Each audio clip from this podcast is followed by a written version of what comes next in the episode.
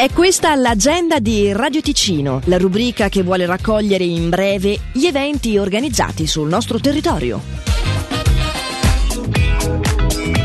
È stata inaugurata il 25 luglio e finirà il 20 agosto la mostra intitolata Dalla veneranda fabbrica del Duomo di Milano a Costantin Brancusi, presso la Fondazione Silene Giannini di Cevio. La mostra, dicevamo, sarà aperta fino al 20 agosto ed è visitabile giovedì, venerdì, sabato e domenica dalle 15 alle 18. L'entrata è libera. Se amate i thriller e i gialli, ecco la possibilità, il 19 agosto, di farvi coinvolgere in un'esperienza unica. Un pranzo con delitto organizzato sul treno storico di Camedo. Il gioco è a squadre e la sfida sarà quella di individuare il colpevole tra indizi e colpi di scena durante il viaggio in carrozza da Locarno a Camedo. Il finale dell'esperienza si terrà presso il deposito antico dei treni, con la degustazione di piatti della gastronomia tradizionale a cura dell'osteria Grütli. I posti sono limitati. Per i suoi 50 anni di attività l'associazione Inclusione Handicap Ticino ha organizzato l'evento Lo Sport che unisce, che si terrà sabato 19 agosto presso il centro sportivo di Tenero. Durante la mattinata le persone che si sono iscritte praticheranno delle attività sportive innovative, inclusive e divertenti. Per assistere all'evento e sostenere i partecipanti, nonché avere maggiori informazioni, cinquantesimo scritto 50esimo.ch. L'agenda di Radio Ticino è una rubrica breve che viene proposta dal lunedì al sabato compresi. Per segnalarci il tuo evento, radioticino.com slash agenda.